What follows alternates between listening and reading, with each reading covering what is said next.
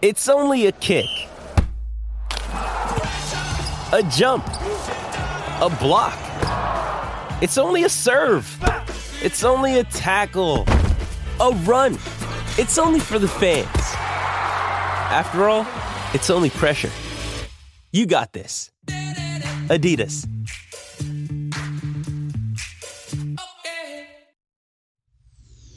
Welcome to the Go Big Betcast with Dave, Boomer, producer Skip, and Redcast Rob.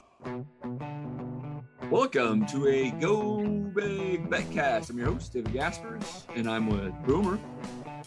Oh well, I I had some uh, hot takes planned, Dave, but I was planning for us to come out in kind of an odd uh, number of members today. Uh, it looks like there's an even number of us here, so I have to throw about half those out. So I'm going to need some time to adjust here. So.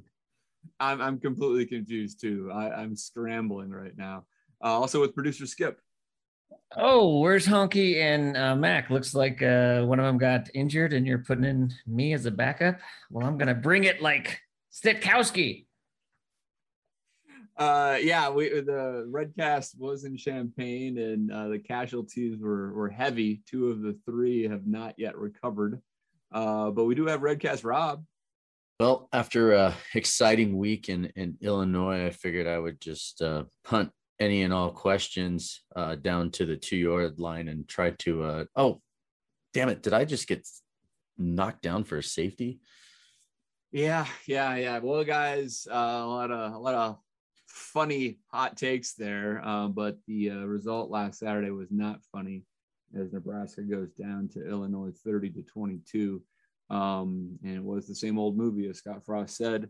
I think everybody's exhausted by this and um, don't know what else to, to say. Um, we did have a, a mailbag out there, Boomer, right? So we can uh, tackle some of that. It's a little bit of a hybrid Redcast Betcast here tonight. Um, so we'll, we'll, we'll take a few of those questions, maybe talk a little bit about what we saw and uh, our hopes for for going forward, and then turn our attention to uh, the Betcast uh, run through the Big Ten lines as well as some of the most prominent uh, national games in this week one of the college football season. Boomer, let's uh, crack open that mailbag and see what it has. All right. It's a good idea, Dave. We've got a couple of play sheets to work off of here, so pretty exciting. uh, well, let's see. First off, uh, let's uh, just start here from Black Shirt Nation. Uh, he says, So much hate from the media. Let's hear a big positive each of you saw from this weekend in week zero. And surprisingly, there were a couple. I'll go first so I don't run out of ideas. Um, Damn it, you're probably taking mine.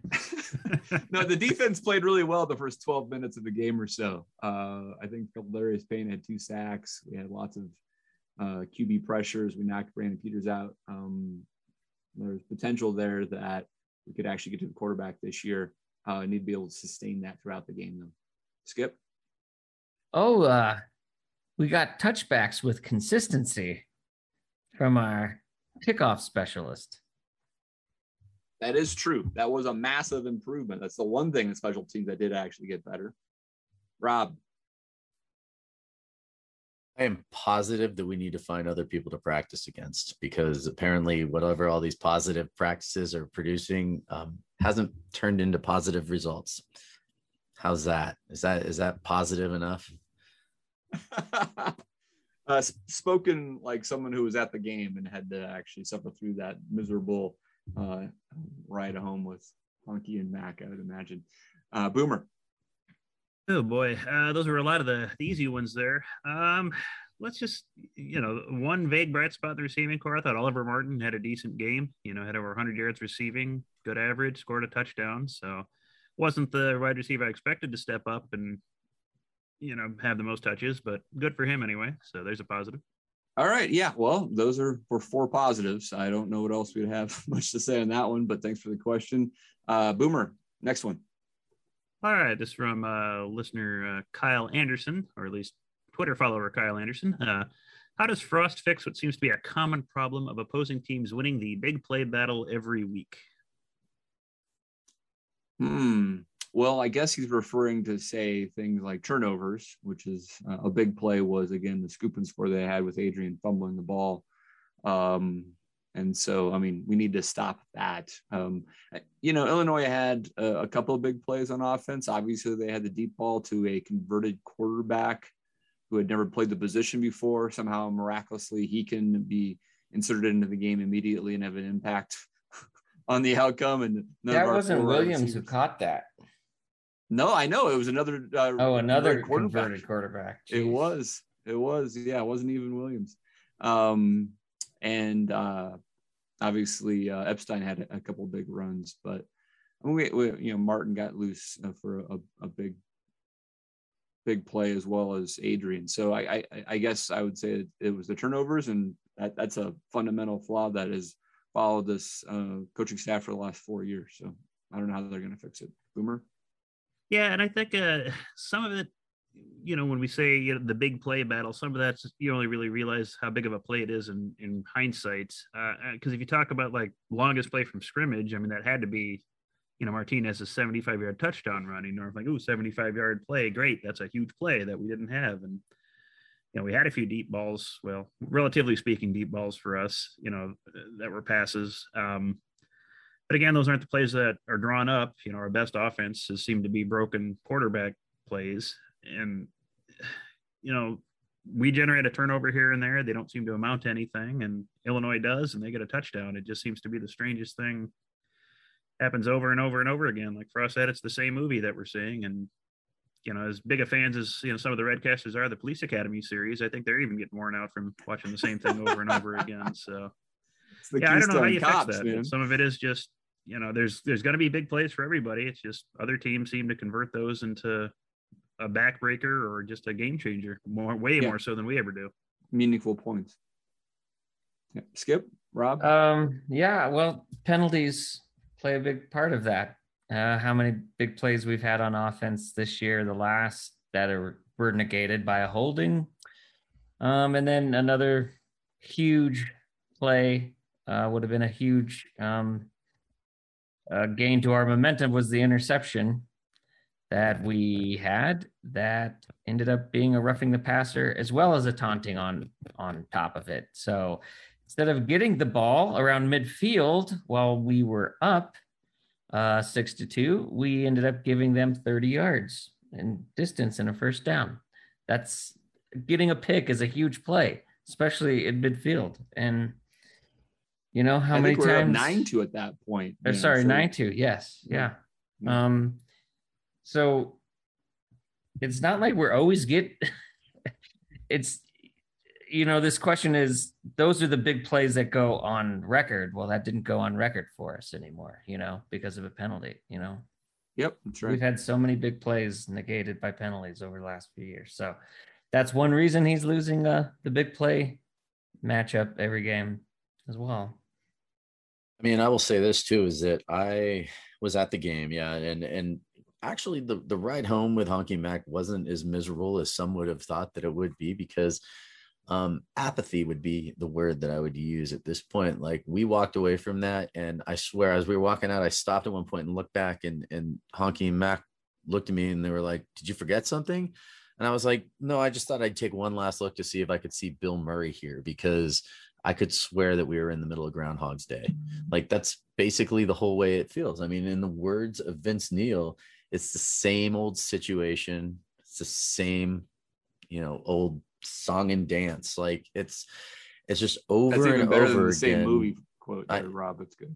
Thank you, thank you. And it, for our trendier listeners, it's like uh, waking up in the bathroom and Russian doll over and over again. Basically, yes, yes. And and um, I will say this is that we didn't have to watch any Police Academy this weekend. I think we tried to switch it up for honky to maybe change some of the the you know mentality here. We watched dodgeball, we watched um, we watched Meet the Millers, and then we watched Little Days and Confused. So maybe instead of watching Police Academy, maybe Honky by switching it up, it'll help the team in some weird transcending way. But yeah, I got nothing. I hear you. All right, Boomer. Next question. All right, our next question comes from Zach, also on Twitter where he comments uh, Illinois adjusted to early pressure by going quick with their passes, three step drops, quick pass to the sidelines. What should Nebraska do in the future to keep the pressure on, or is there anything that can be done? So, this is how can the defense apply pressure to a, a quarterback game where they're going to do a quick drop back and get the ball out type thing. Right? Yeah, I think so. Especially, you know, Illinois really seemed to play to what, you know, Sitkowski could do. They weren't asking him to do anything, you know, too crazy. It's just simple basic passes after kind of establishing a run. So what can we do on that? As good yeah, as our defense looked early and then then what? No, that's that's a good question. Um, I think Sitkowski probably only threw the ball 12 or 15 times, but for a high percentage, um, a couple deep shots and everything else was just uh, short and and sweet. Um, you know, I think if you know that they are getting the ball out early, I, I, think you'd probably have to start getting your defensive linemen to start trying to time that and start jumping up, closing those passing lanes, knocking the ball down. He's going to think twice uh, throwing those quick outs if he does, doesn't see his receiver as well. Um, and then you can again start to create some turnovers there, but it didn't seem to happen.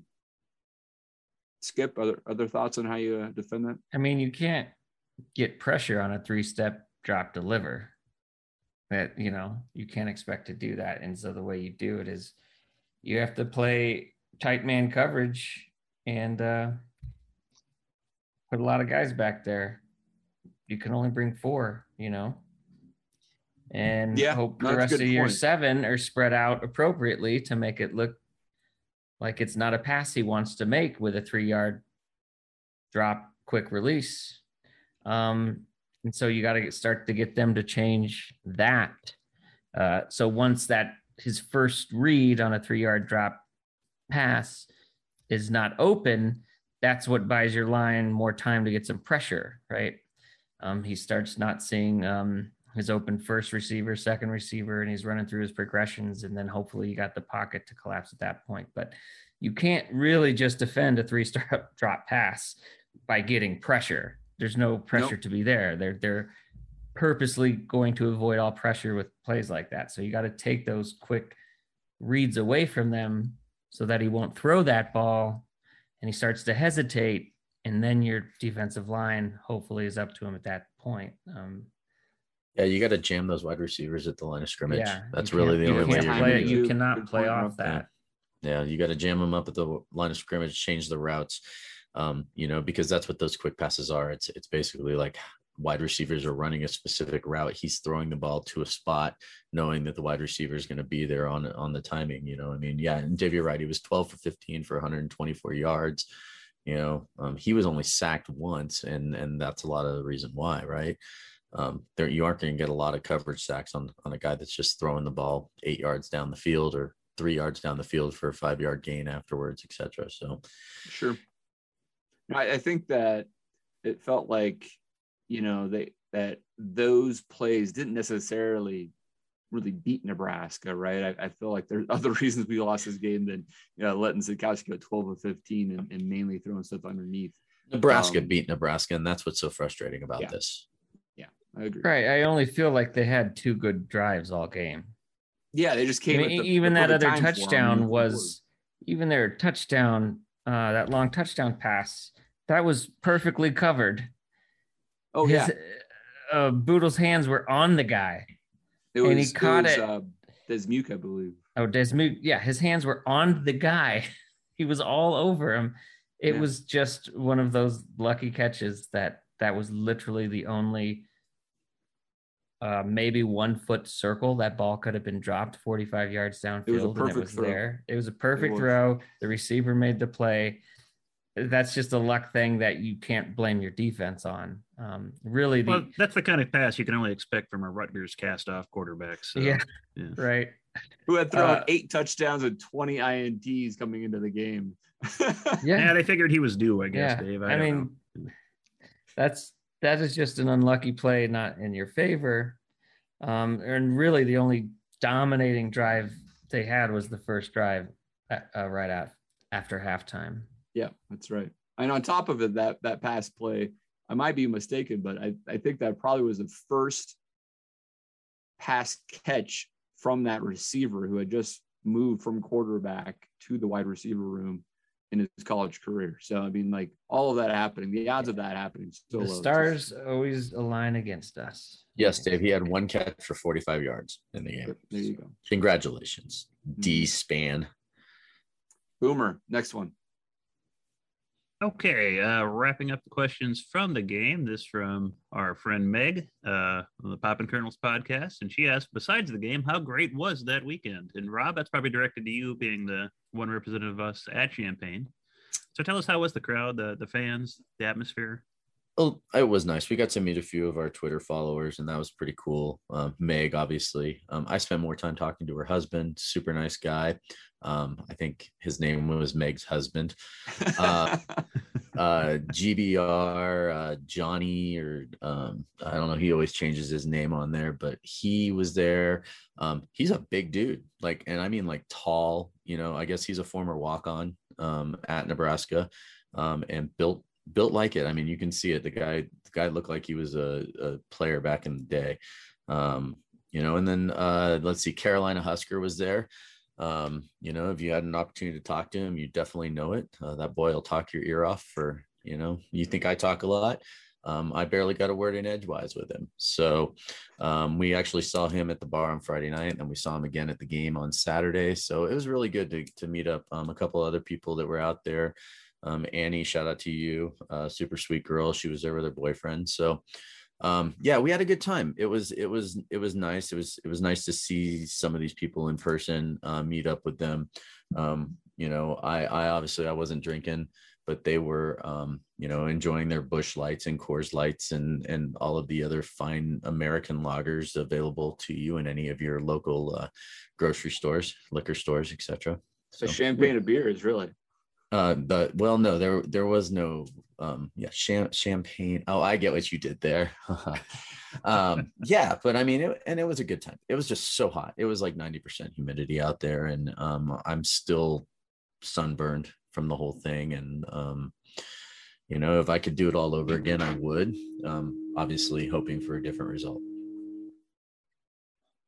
Yeah, I hear you, Rob. Uh, Skip and I watched it here in in Denver, my house, um, and um, yeah, I mean when that first turnover, the, the punt, the safety, I'll, take it back. The safety happened. I mean, we just looked at each other like, just I can't believe this just happened, and um, you know it's been broken broken up a couple different ways on on why that happened or why it would have happened, and uh, there's no real good excuse on why you um, uh, received that ball at, at the two. Yeah, Rob so where we were sitting um i was actually close enough where i probably could have had a conversation with cam taylor britt um, and not had to raise my voice once whatsoever.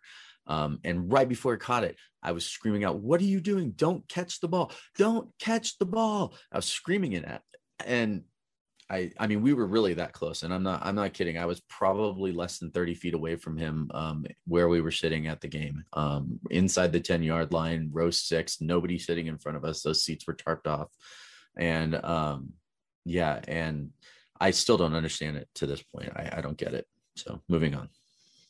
Yeah, yeah, I hear you. You know, Skip, you've uh, you know looked at some of the game film, and one of the things you pointed out to me while we were watching the game is your frustration with our um, our passing tree, right? The the routes that we run seem to not really get anybody open. Um, and I, I, think that's that's an interesting observation. You know, I've, I've listened to some some of the national podcasts who just like you know wrote and just really just went into this game and like saying it's a disaster. You know, and and I can't blame them for it. Um, but a lot of their observation was like, well, geez, Nebraska just isn't that talented. But sometimes it feels like we just don't put our players in positions to to make plays and we don't seem to run routes that get people open either right? Yeah um specifically you know i sent you guys some screenshots of a lot of these routes today where we've got three guys running the same direction very near each other. We've got um we'll do um, a formation on the right hash mark and three of our receivers are right of the right hash mark within uh, a little 10 yard square, and a fourth receiver is on the hash mark.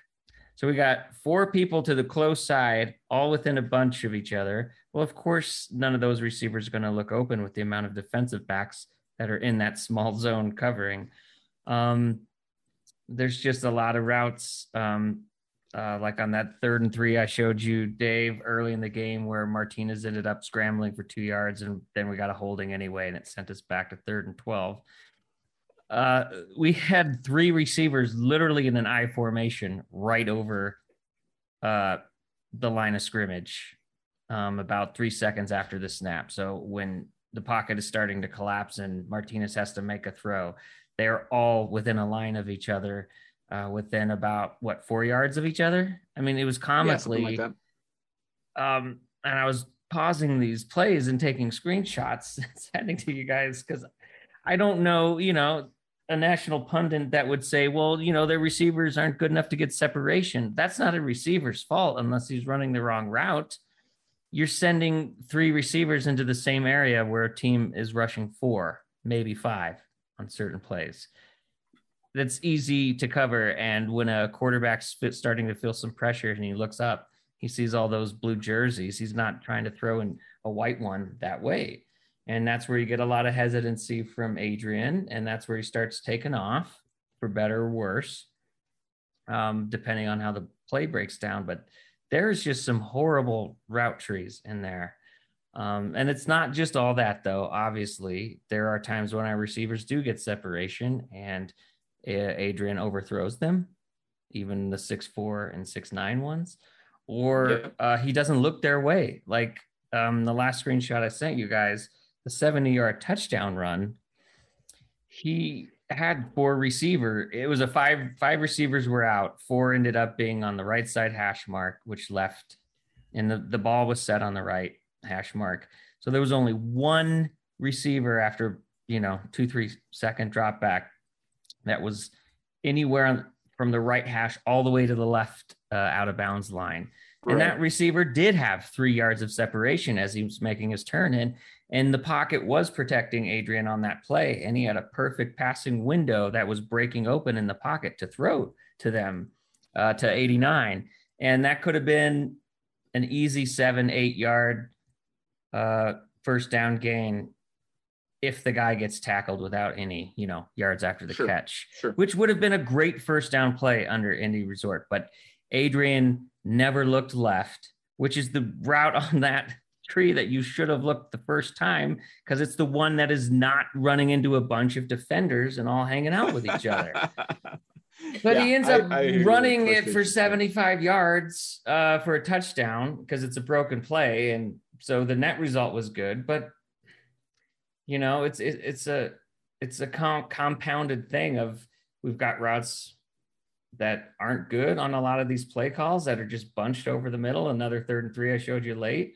I mean, these third and threes, they sent all, they had two running backs, three receivers that went out, only three left from the line of scrimmage of 33, and they all went and crossed each other. And so they were all inside the hash marks, all by each other. There's, well, and they rushed four. So you got seven defensive backs all co- co- converging on the same area. Of course, none of those three are going to look open, and it's third and three. And Adrian looking downfield and takes off.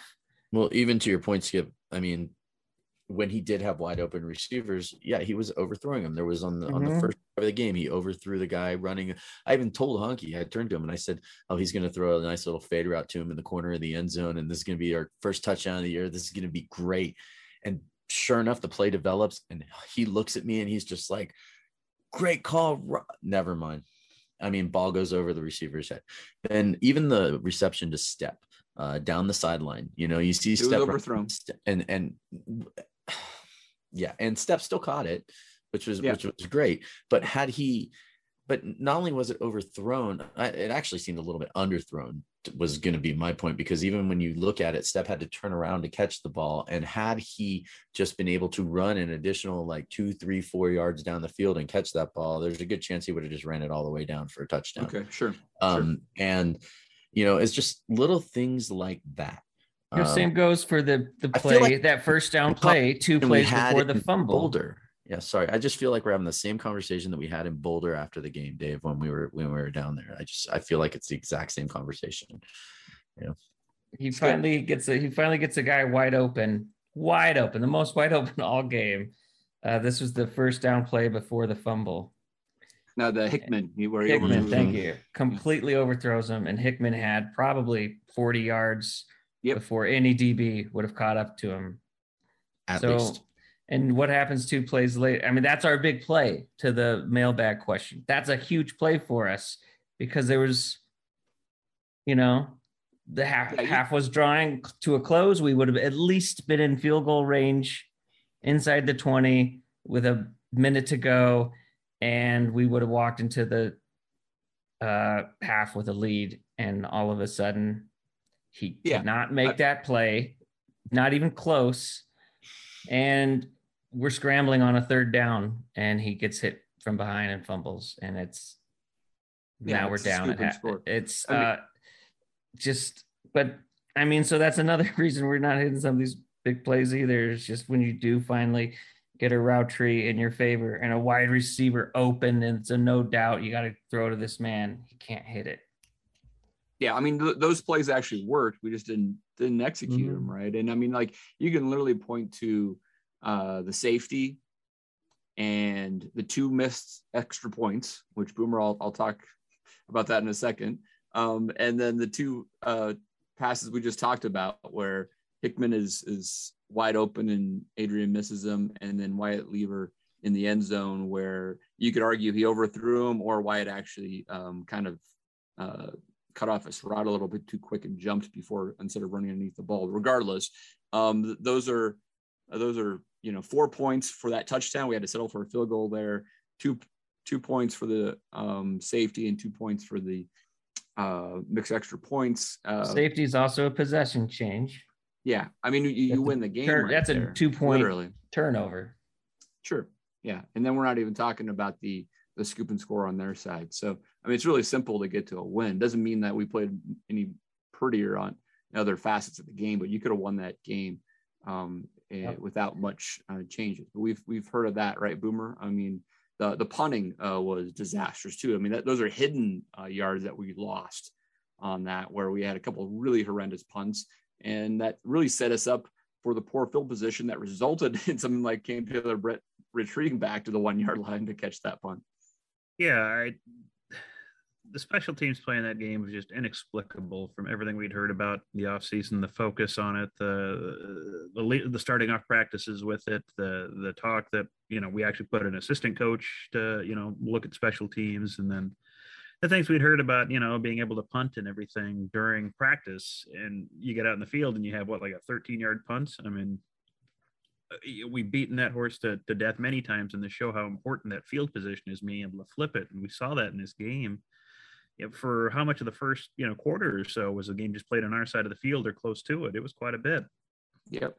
When and their punter was just extraordinary. I mean, just watching him be able to pin things down, and then and then it's just that's the kind of game Bielema wanted to play. It was just play the game, try not to screw up, and let us screw up and see what happens, and it works. And, and you know that's kind of the the downside about it is you know we talk about all the things we did wrong, and you know here's these plays that screwed up for us you know, Illinois had plenty of mistakes and things they could have gone off the rails in that game too. I mean, if we talk about, you know, after the safety, okay, fine, they get the ball back.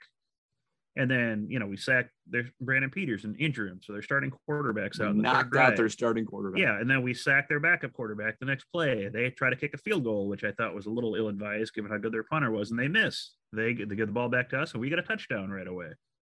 And then you know they they go three and out. We get a field goal. We're up nine to two.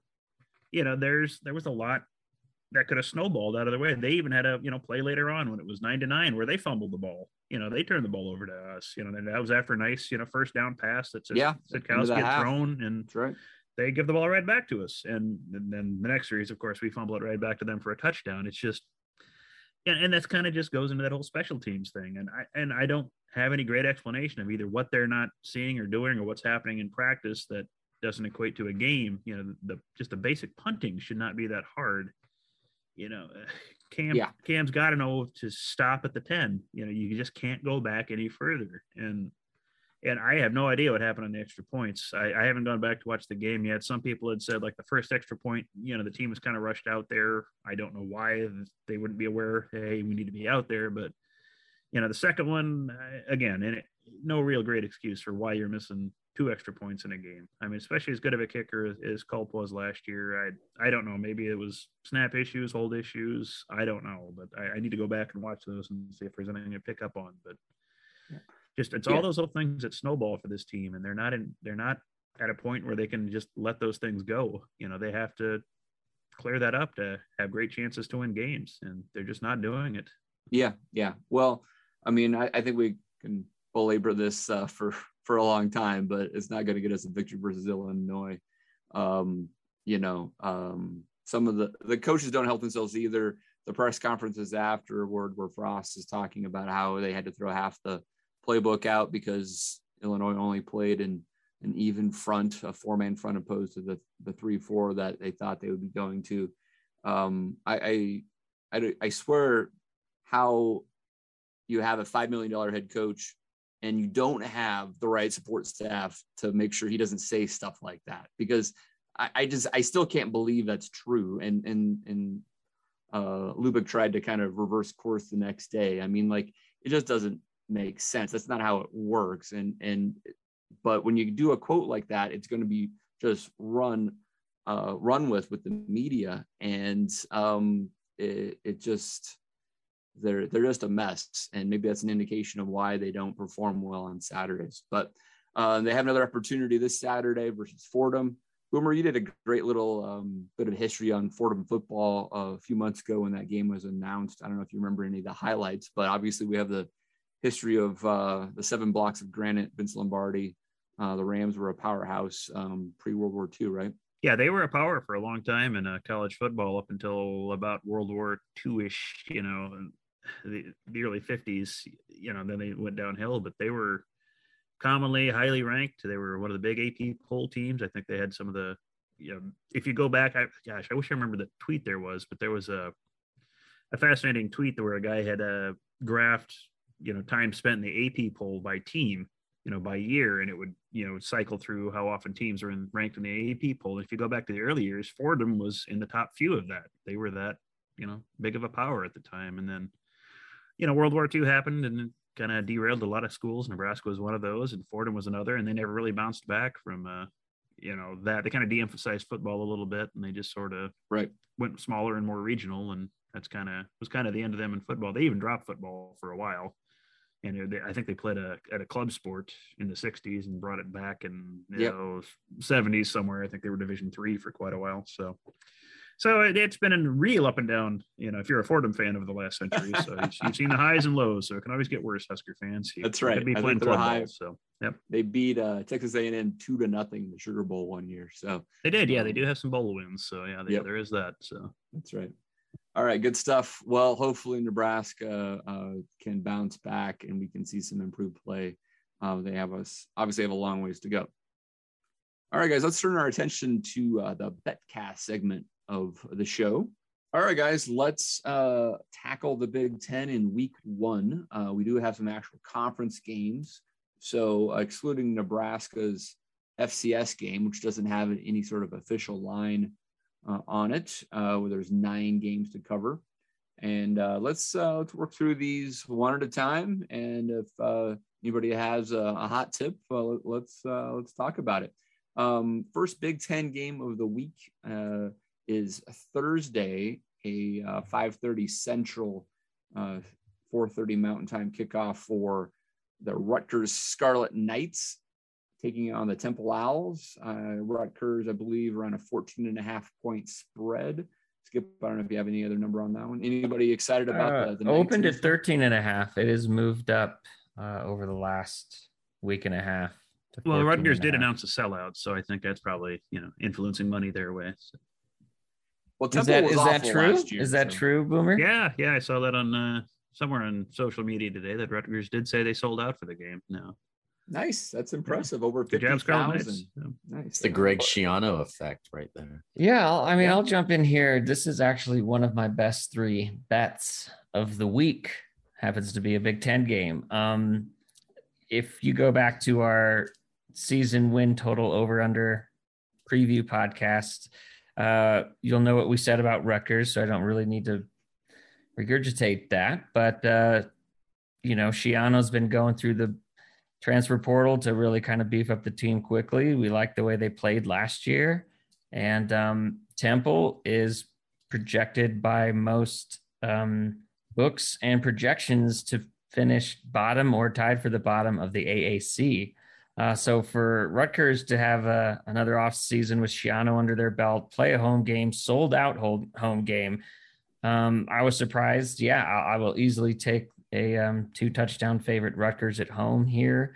I'd buy that down to 13 and a half since it's I did not unfortunately get it at 13 and a half.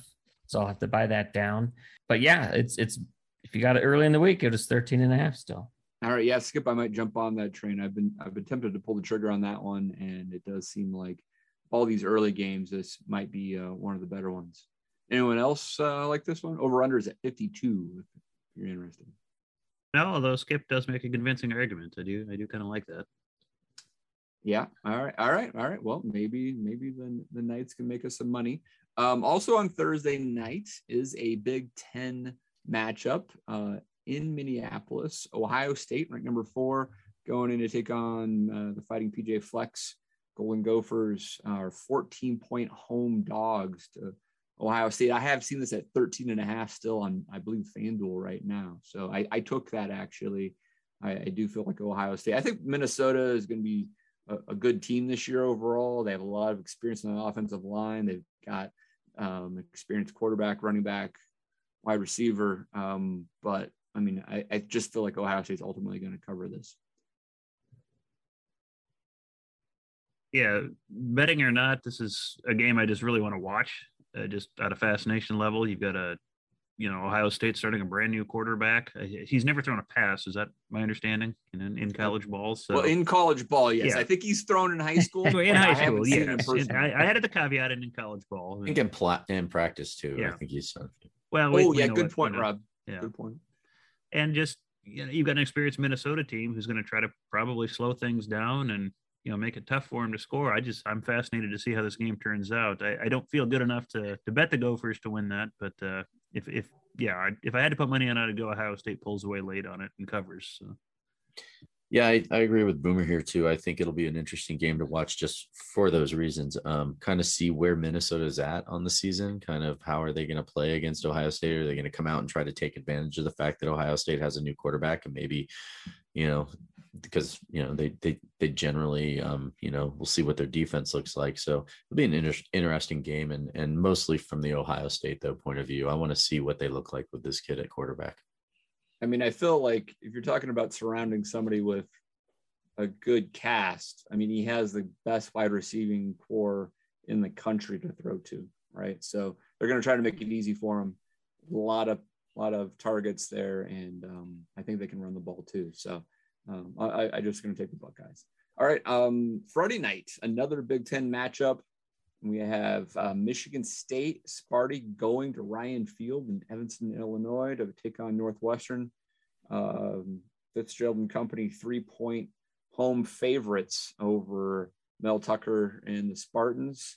Anyone want to jump want to jump on this one? It's a big stay away from me. These are I both agree, both teams in complete rebuilds. I don't know what to expect from either.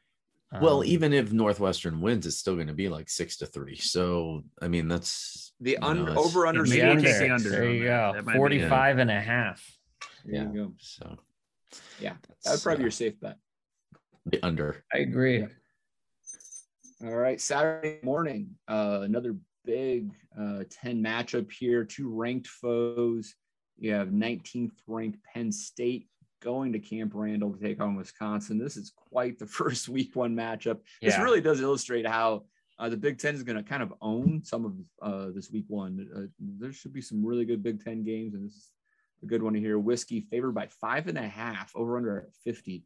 This is another stay, stay away of one for me because I just don't know how to read these teams yet. It's a tough one. Skip? Yeah, if I'm going anywhere on this, I'm going Penn State. Um, take the spread.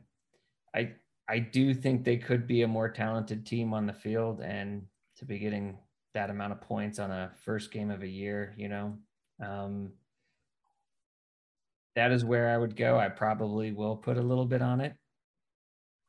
It is a 10, uh, well, I should say it's 10 a.m. Mountain Time. So it's in, probably, it'd be noon in uh, in Madison. I'm just trying to think how quick the students will actually get into the stadium. I mean, what do you think the talent level is between those two teams? Eh, you know, I mean, Penn State would normally be more talented. They've had a, had a couple of down recruiting classes. They're having a great one right now. So Franklin's building that back up. Um, so I'm, I'm not quite for certain. Did they lose Uh, a couple of running backs? In the, I mean, they had some guys leave and retire and stuff like that. you know, Yeah, I think year, they- didn't they. They, yeah. it they seem to have some weird, you know, roster management in this last I- year. So I, I would say Wisconsin typically goes up against teams when they're going ranked versus ranked, and the team that they're, they're playing typically has more talent per se. Um, it is um, their mantra for you know development to to you know turn those three stars into four or five stars, and I think Wisconsin has a typically good offensive line. Uh, the question there is Graham Mertz versus Sean Clifford, in my opinion. Who do you trust more? And that's why it's a stay away game for me because I just don't know. I mean, one of those two guys is probably going to look really good this year, maybe both, but I, I don't trust him yet, and that's why I'm avoiding it. Yeah, a matchup like this coming out of a COVID season. Um, yeah, it'll be a fun game to watch. Yeah. They're not getting Yeah. any of my money though. Yeah, uh, yeah. I mean, I to me, it's it seems like um, a coin flip game on a neutral field, so that's why I would lean to the team getting the points. But like, I mean, like you guys are saying, it's a hell of a game to watch for Week One, uh, conference game. Um, I will probably go light if anything at all. Yeah, Yeah, it'll be a outside of the setter. CU, outside of the CU UNC game in Boulder this weekend, I think that's probably going to be the best game of the Mhm. weekend. Mhm. well, don't count out Uh, Kansas and South Dakota. Oh well, yeah. So I'll take South Dakota. What's the spread on that one? Uh, 15 and a half. Oh wow. that Kansas. seems reasonable. I would I would probably take that. Yeah. Um, well, let's let's move on. Also, uh, an early game on Saturday. Uh, we have Michigan at home versus their in-state brethren, Western Michigan. Uh, those are the Broncos, I believe, right, Boomer? Um, yeah, that sounds correct. Yeah. got Michigan at 17 point favorites over under 67. Anybody want to jump on this one? Silence. No opinion. Yeah. No opinion. Here comes Michigan again with a new quarterback. See what they do. Yep, that's right. That's right. All right. Well, um, afternoon games uh, start off with another ranked versus ranked Big Ten. Uh, Indiana versus Iowa, the 17th ranked Hoosiers, 18th ranked Hawkeyes. In Iowa City, Hawkeyes favored by three over under at 46. Another great game I'm looking forward to watch. I don't think I'm going to touch it. Um, anybody? I'll just say the same thing as the Penn State Wisconsin game that I think Indiana could even be favored on a neutral field, and they're getting the hook with three and a half on the road. So I Sure. I might play that. You know, Sure, sure. Yeah, I saw Iowa- Penix. Penix was cleared to play. I believe he had some injury problem early in, on in practice in this. Uh, you know, Well, he was before recovering the from an. ACL. Yeah, you know, something like that, you know. But um I saw that he's being cleared to play. So um, you know, they fixed their Penix and and it I mean, I would I would almost I, I'll say it, I would almost lean towards Indiana on this one. Um, but you know, who knows? I think the question there to me is, you know, Iowa is really good at winning close games, and they're at home. Um, they lost their first two games last year, and then they finished six and two. They lost two close games, which is very unusual for Brent. So you got to think, you know, is that going to happen again this year, or is he going to revert back to his norm and, and win these close games that are evenly matched? Um, he's obviously going to keep it close. Um, I, I guess I would look at the under, if anything, at 46 and think that they're going to try to try to keep it there. Well, better win him if he wants to get that extension for going eight and four. So It would help, that's for certain. Um, all right. Uh, here's another one that's uh, interesting. Uh, Maryland is hosting West Virginia. Uh, so uh, kind of a border war there um, in College Park. West Virginia favored by three over under 57.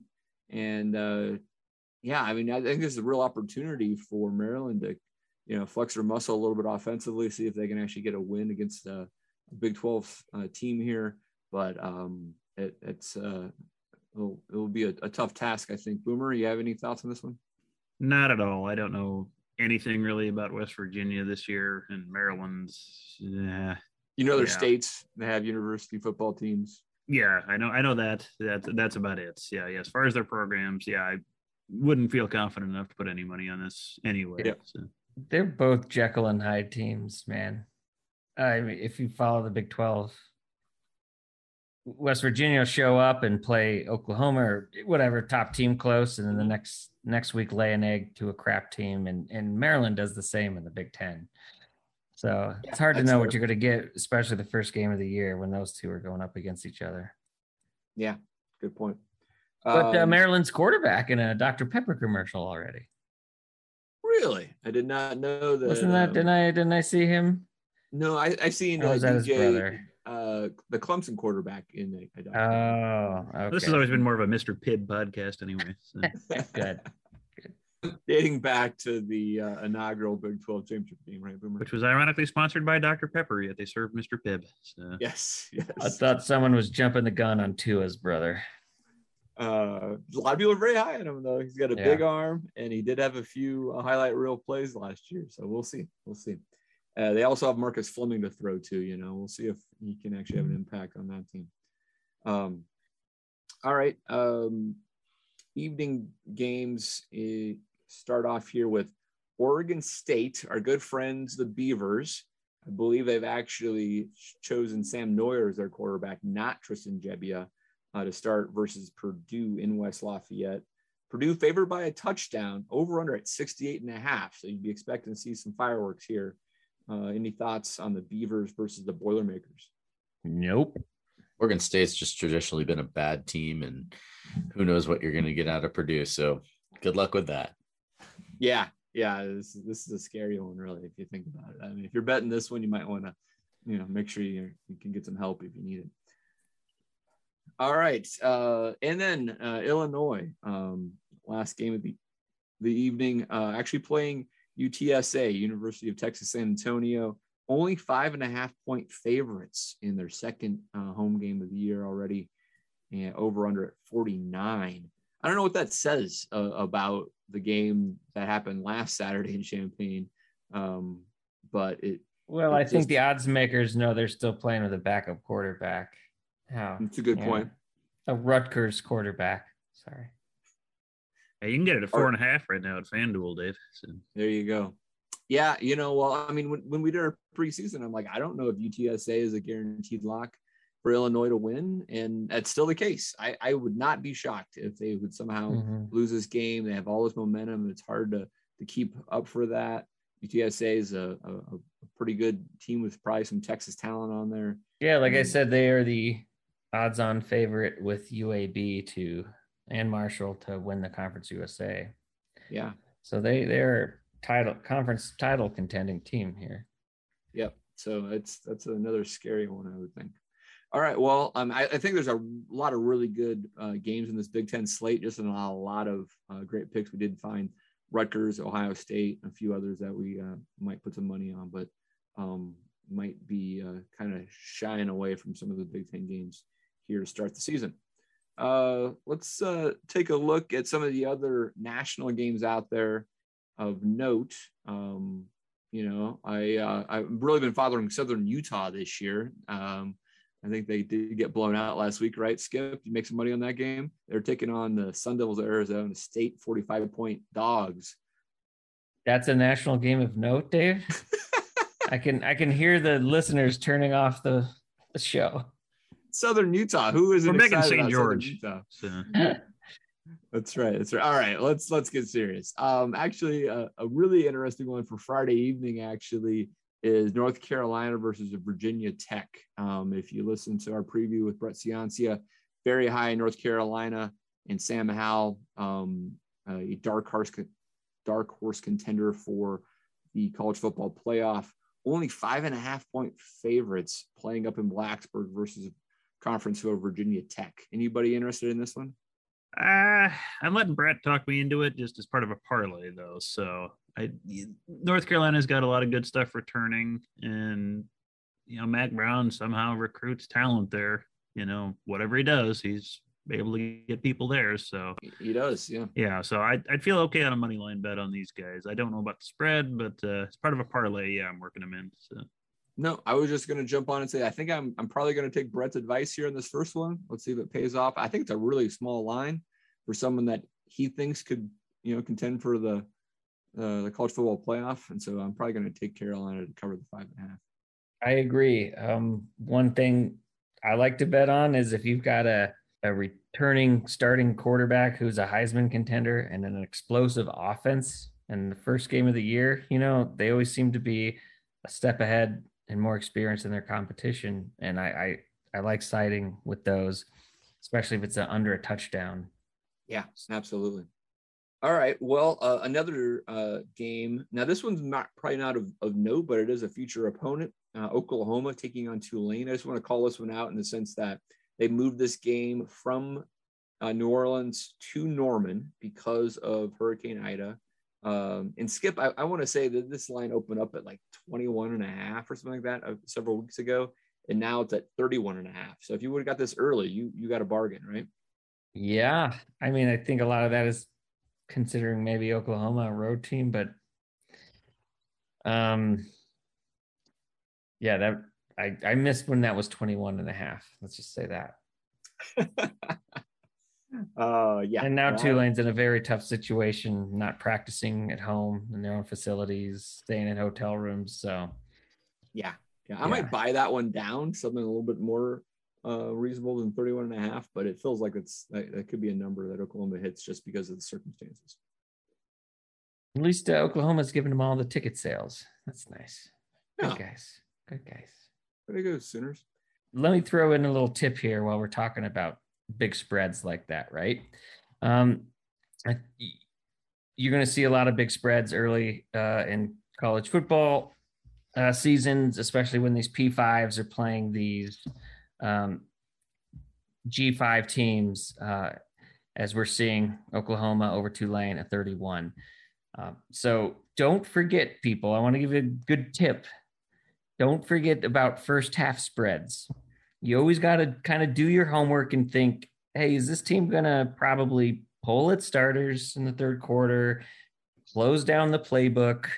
You know, there's no there's nothing in it for Oklahoma with an experienced quarterback coming out to just keep running up the score, trying trick plays, just having them chuck it down the field the entire game. So when you see some of these big spreads and you think, wow, I really would take team X to win by uh, you know, 34, but I'm afraid they'll pull their starters. Well, there's still a way you can bet on the game. Then bet that first half spread, uh, where generally every team is going to play um, its starters, keep a relatively open playbook in the first half before shutting it down. Another thing to keep in mind then uh, on some of these spreads too is who's that opponent's next game. Um, you know, I know I was worried about I bet UCLA last week, but I was worried that they wouldn't do basically anything against a team they know they can beat at home against in Hawaii because they had LSU coming in this week, which is one of the bigger marquee games. And so Chip Kelly's not going to play his players all game and have his uh, playbook wide open so LSU can see everything they they might be um, thinking to throw at him.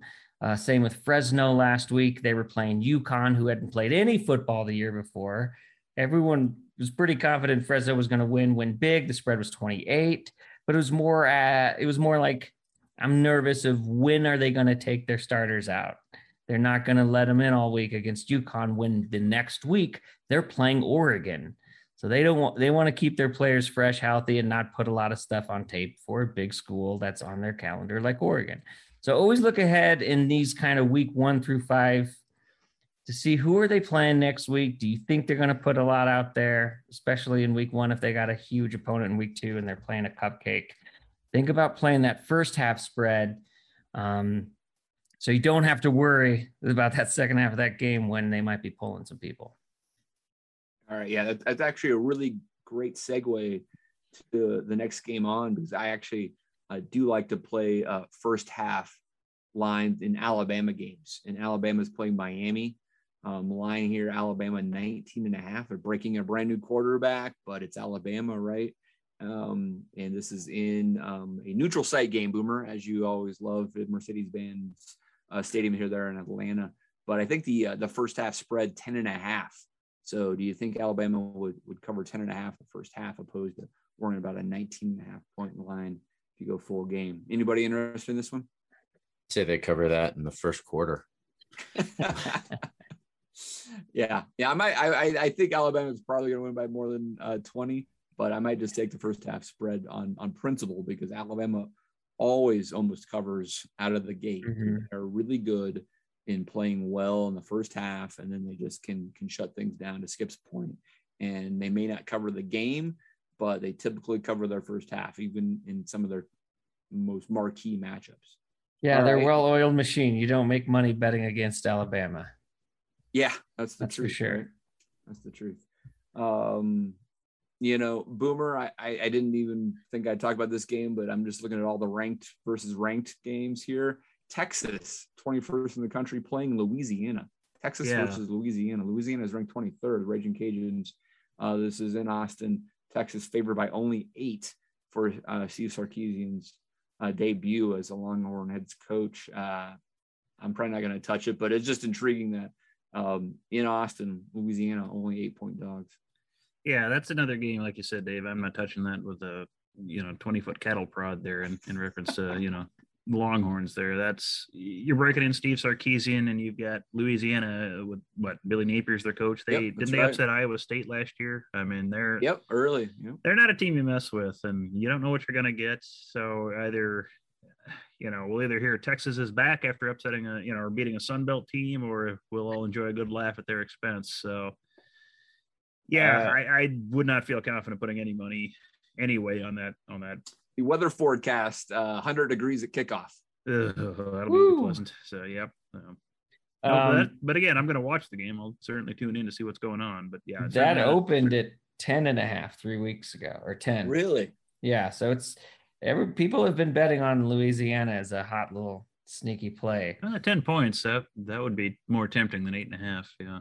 Yeah. Um, down to eight on FanDuel. I'm gonna see if it gets down to seven, seven and a half, and play it down to seven, six and a half, probably Yeah, in Texas. yeah. Just, I mean, they're at home. They obviously got a much more talent. It's worth a play. For Yeah, that you'd small of a so. line against a Sun Belt team. But I'll be root. I'll be rooting for Lafayette for sure. Well, see, you can't lose that way, Skip. Right. Either win money or you enjoy the results. So it's a win-win. That's how I should do all of these. That's right. Always bet against who you're rooting for. Can't lose that way. Um, well, uh, another uh, ranked versus ranked, and probably one of the marquee matchups here. Uh, Georgia, fifth ranked Georgia, playing Clemson.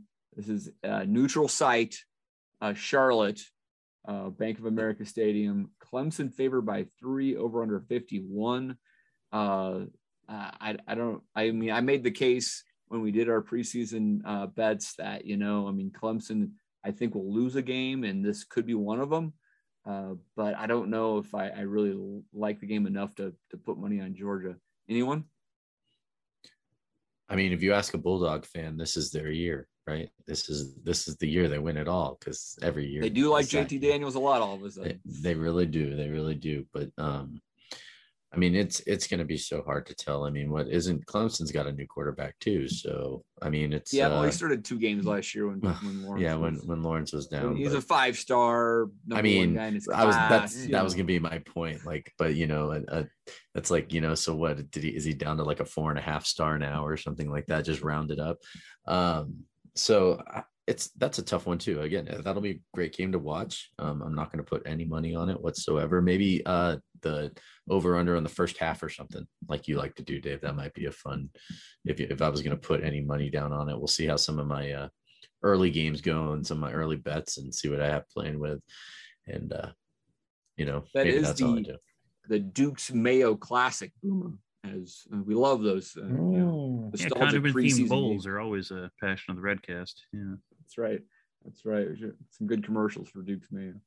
Um, all right, guys. Uh, other ones I'm, I'm quickly looking at here. Uh, Skip, you mentioned LSU versus UCLA, so um, that's a, a a late game there. And UCLA 16th uh, team in the country, unranked. UCLA throttled uh, the Fighting Rainbows there uh, without not really that much of an offensive performance. Uh, they didn't do that much. It's just like Hawaii just gave them that game in so many ways. Um, and the Rose Bowl will be empty again, I guess. I don't know. There's like no one at that game last week. Maybe it's a little better attended with LSU. Uh, the uh, Bayou Bengals favored by three over under 65. Anybody feeling good about this one? Uh, I slid that into my parlay as well. I, I, just don't trust a Pac 12 team until they actually prove otherwise for me. Um, you know, Chip Kelly, uh, I'm not convinced he's back yet either. You know, beating Hawaii is one thing, and beating LSU, even if it's at home, but like you said, Dave, there's not going to be any home field advantage there with like six people in the stands. So there could be more LSU fans there because yeah, it's quite possible there. So the Pac-12 has to prove me wrong before I'm going to go out on a limb and say, yeah, you're going to beat an SEC team in the non-con early on. So yeah, working LSU into my parlay again on the money line there. So. Skip, you want to jump on this one? Yeah, nope. I I do think UCLA is going to be a team to watch out for. They got good lines on both sides of the ball, but like Boomer, it's hard. It, you, you got to see it first to believe it. I kind of want to watch LSU just to see. Um, it's, uh, it's uh, Jake Peetz, is that right, Boomer? The uh, Nebraska um, former Nebraska player who was now their offensive coordinator um, and kind of a hot shot right now. Uh, let's see if that offense actually hums there against Chip Kelly. That should be interesting. Um, Sunday night, we have a, a solo game Notre Dame uh, versus Florida State. This is in Tallahassee, and uh, Notre Dame favored by seven and a half, over under 55 and a half. Uh, here's another one where, I mean, you know, Nebraska is just being you know mocked by the national media, but Florida State has had had gone through the wringer on that the last few years as well, and uh, there's see if they can turn the corner here at all versus Notre Dame team that seems to be rebuilding a little bit. Uh, anybody taking the Irish or the Noles? I actually mm-hmm. have uh, the Irish on the money line um, on this game in a in a. I just put together like a straight six team money line parlay with high money lines, just trying to win a little bit of something with like 10 bucks. Um, hey, and you know what? Hey, I will win some money on it, but it was just something for fun that I did. And, and, um, but I do have Notre Dame winning that game. That's about it. I'm glad we're not a professional betting show because I think most professional bettors, right, Skip, would not advocate for a 16 money line parlay. Is that fair to say? No. that's that's what you'd call a money line sprinkle, where you just have to put a little money on some money, some games to have some fun, but you're not really thinking you got an edge there, right? Yeah, yeah I mean, well, it came especially out week like the, one, one of those seven point spreads was going down. Well, and it's uh, um you know, and again, like it, the money line parlay six, I think it came out to like the total came out to like a plus 320 or something after mm-hmm. six, you know. So whatever, I'll win 30 bucks on a $10 bet and move on with my life. All right. All right. Well, Look, let's, I, can, actually... I can say I want, I can say all I want, but I know damn well I'm going to be making some money line parlays this weekend too. So they're just fun. They are. They're, they're fun. fun. It, it keeps. Fun. It's like playing. It's like playing fantasy football. You know, yeah. you get all these players, random players you don't even really care about, but like it gives you a reason to watch them. Yeah, and you just hit one, and you're, you know. That's right. You hit mm-hmm. one, and you make your money back on the three you bet. So there you go. Yeah, yeah. All right. Well, there's other games out here that have, have stoked my interest, but um, we could just kind of head to our best bets and see if any of them pop up. Boomer, you've mentioned that you've been working on a, a money line parlay since we were talking about those. What are you uh, giving the bet cashers yeah. today? Yeah, week one, you know, like I said, I don't have tons of confidence in lots of teams, but just like Rob said, let's just have some fun with this. So I threw together a three team parlay. Um, North Carolina felt good about. LSU felt good about for the reasons we had, and then just add a little spice to it. I I think Wisconsin's got enough to beat Penn State early on. You know, at Camp Randall, Penn State's been shaky these last few seasons, especially getting off the ground. So you put all that together here. Well, it actually went down while we were watching here, but it's still plus 244, 10 bucks wins you 24, 42. Decent, decent return in your investment. And not a lot down and give you three games to root for, all three big games, and should be fun. All right. All right. Well, uh, Rob, what's your uh, magic money line parlay? Thank you for for doing it that way. Um, so really, I just took uh, I took Notre Dame, Washington State, BYU. I did take Illinois, Texas, and Missouri. There you go. that was a 16 parlay that I put on all straight money line. Um, you know, I put put uh, ten dollar came out at plus three eleven, and actually that's why I stopped because I'm a big three eleven fan. So I thought that's a lucky number. So there you go. I'll stop right there. Let's run those games through again, Rob. yeah, I got Notre Dame, Notre, Notre Dame over Florida State, Florida okay. State, Washington State over Utah State for you know, uh, BYU over Arizona. I've got uh, Illinois over UTSA, so that could be the one, right? Could that could one. be the one that, that kills me right there.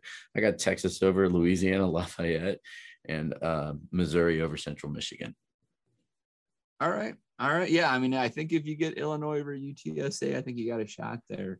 Uh, that could be interesting. Illinois All could right. kill me two weeks in a row. That's right. All right, Skip, professional bettor Skip. Give us some real actual lines here. Come on, man. Well, I am going to take Texas at under a touchdown or seven. I am going to take Rutgers as one of my best plays. And uh, I think I've found my new Kansas this year in New Mexico State. I'm yes. gonna bet against them. Um, as you know, they didn't play last year. They played two F- FBS teams in the spring and got waxed by Tarleton State in one of them. And so I bet against them last week against uh, UTEP. They were home to UTEP in week zero.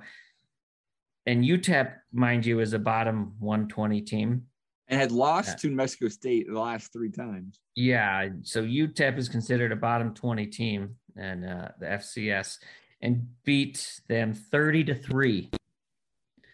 So now New Mexico State's got to go on the road to a Mountain West Conference champion favorite, San Diego State.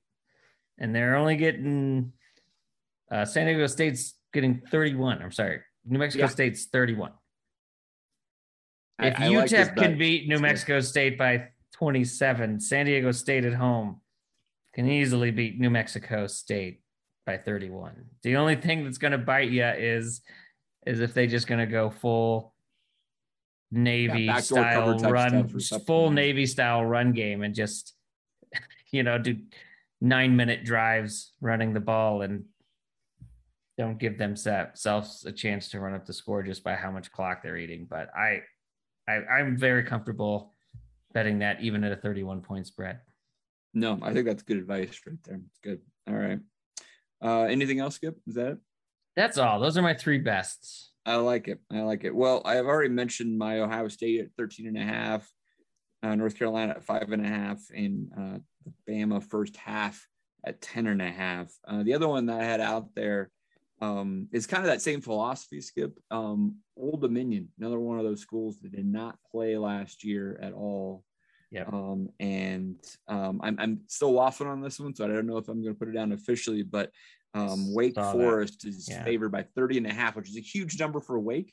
But I'm just telling you, it's just like New Mexico State, where you got teams that essentially took a whole year off. Um, Look at the two. imagine and Dave, I'm going to be on the first half spread on that game on Wake Forest. Look at the two teams that didn't play last year that played week zero UConn yeah. and New Mexico State got the doors blown off them. UConn exactly. didn't even, between them, they scored three points between them both. That's how much a yeah. year off can hurt. Yeah. Yeah. So that yeah, maybe the first half's the right teams, right bet yeah. There, but I, I'm definitely looking at that one. Let's see, is UMass playing too? I need to find that. UMass didn't play last year, right? Yeah, they're playing right. Pitt this week. So. Uh, it's a huge number too. Like it's a uh, 37 and a half right now. Well, that's a first half spread for me. Yeah, yeah, it's another first half spread. Good call. Good call. All right. We got we got a principle right now. Let's see if we can play it out. All right, guys. Good stuff. Um, for uh, a show that we all wondered uh, how it was going to come together. Uh, let's get out of here with some quick parting shots. Uh, Boomer, take it away. Well, my parting shot was just uh, it's just kind of a a takeoff on you know what we saw with Nebraska here with uh, the sellout streak being preserved uh, with our you know red carpet rollout where you know some boosters stepped up and bought tickets for you know the remaining tickets and they're giving away to the underprivileged you know kids out there. And i just kind of want to give that as kind of a reminder to teams. This isn't directed to nebraska but it's every team and it's all the college programs pro teams like that that hey maybe you might want to consider a little downward pressure in your ticket prices occasionally because um, you know what's it cost to go to an nfl game these years? I mean what's it's a ridiculous. Broncos ticket? I mean yeah, you're, you're selling a lot of those tickets now, but you're really killing your future fan base. You're outpricing yourselves from those fans 10 15 20 years down the road. Yeah you can watch it on tv or catch it online but you know most people's real first magical experience with sports is when you first step into that stadium when you first you know go to a husker game or when you first go out into a yankee stadium and you know come out the tunnel and see the field you know that's what makes fans for life so more teams more programs need to find ways to do this make these things more affordable for for everybody to have a chance to go and and start laying that that groundwork for the future so hopefully we'll see more of that or in some way, shape, or form. Well said. Agreed. Rob.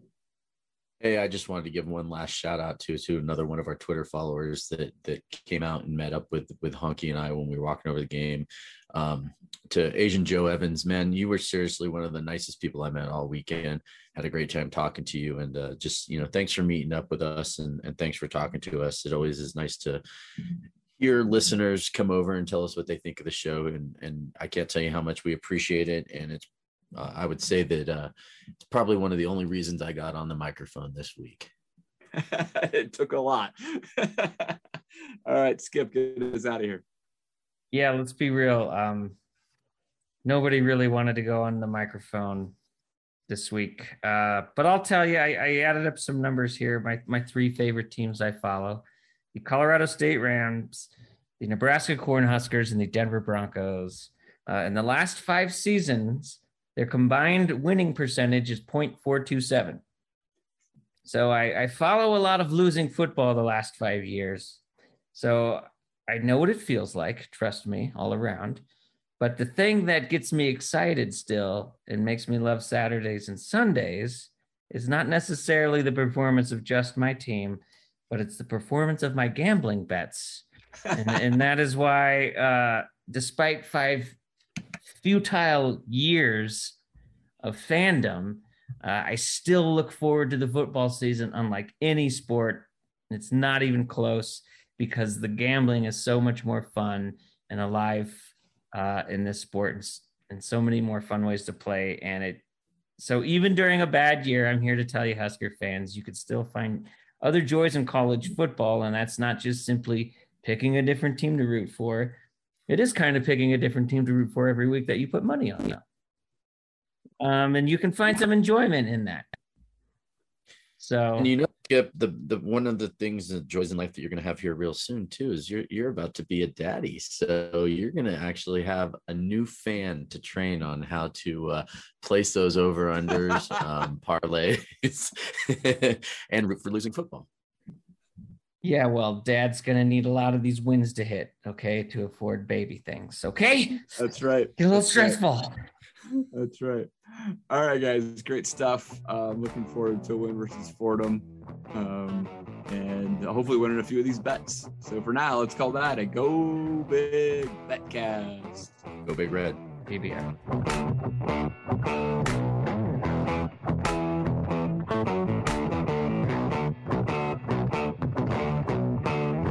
A Huda Media Production.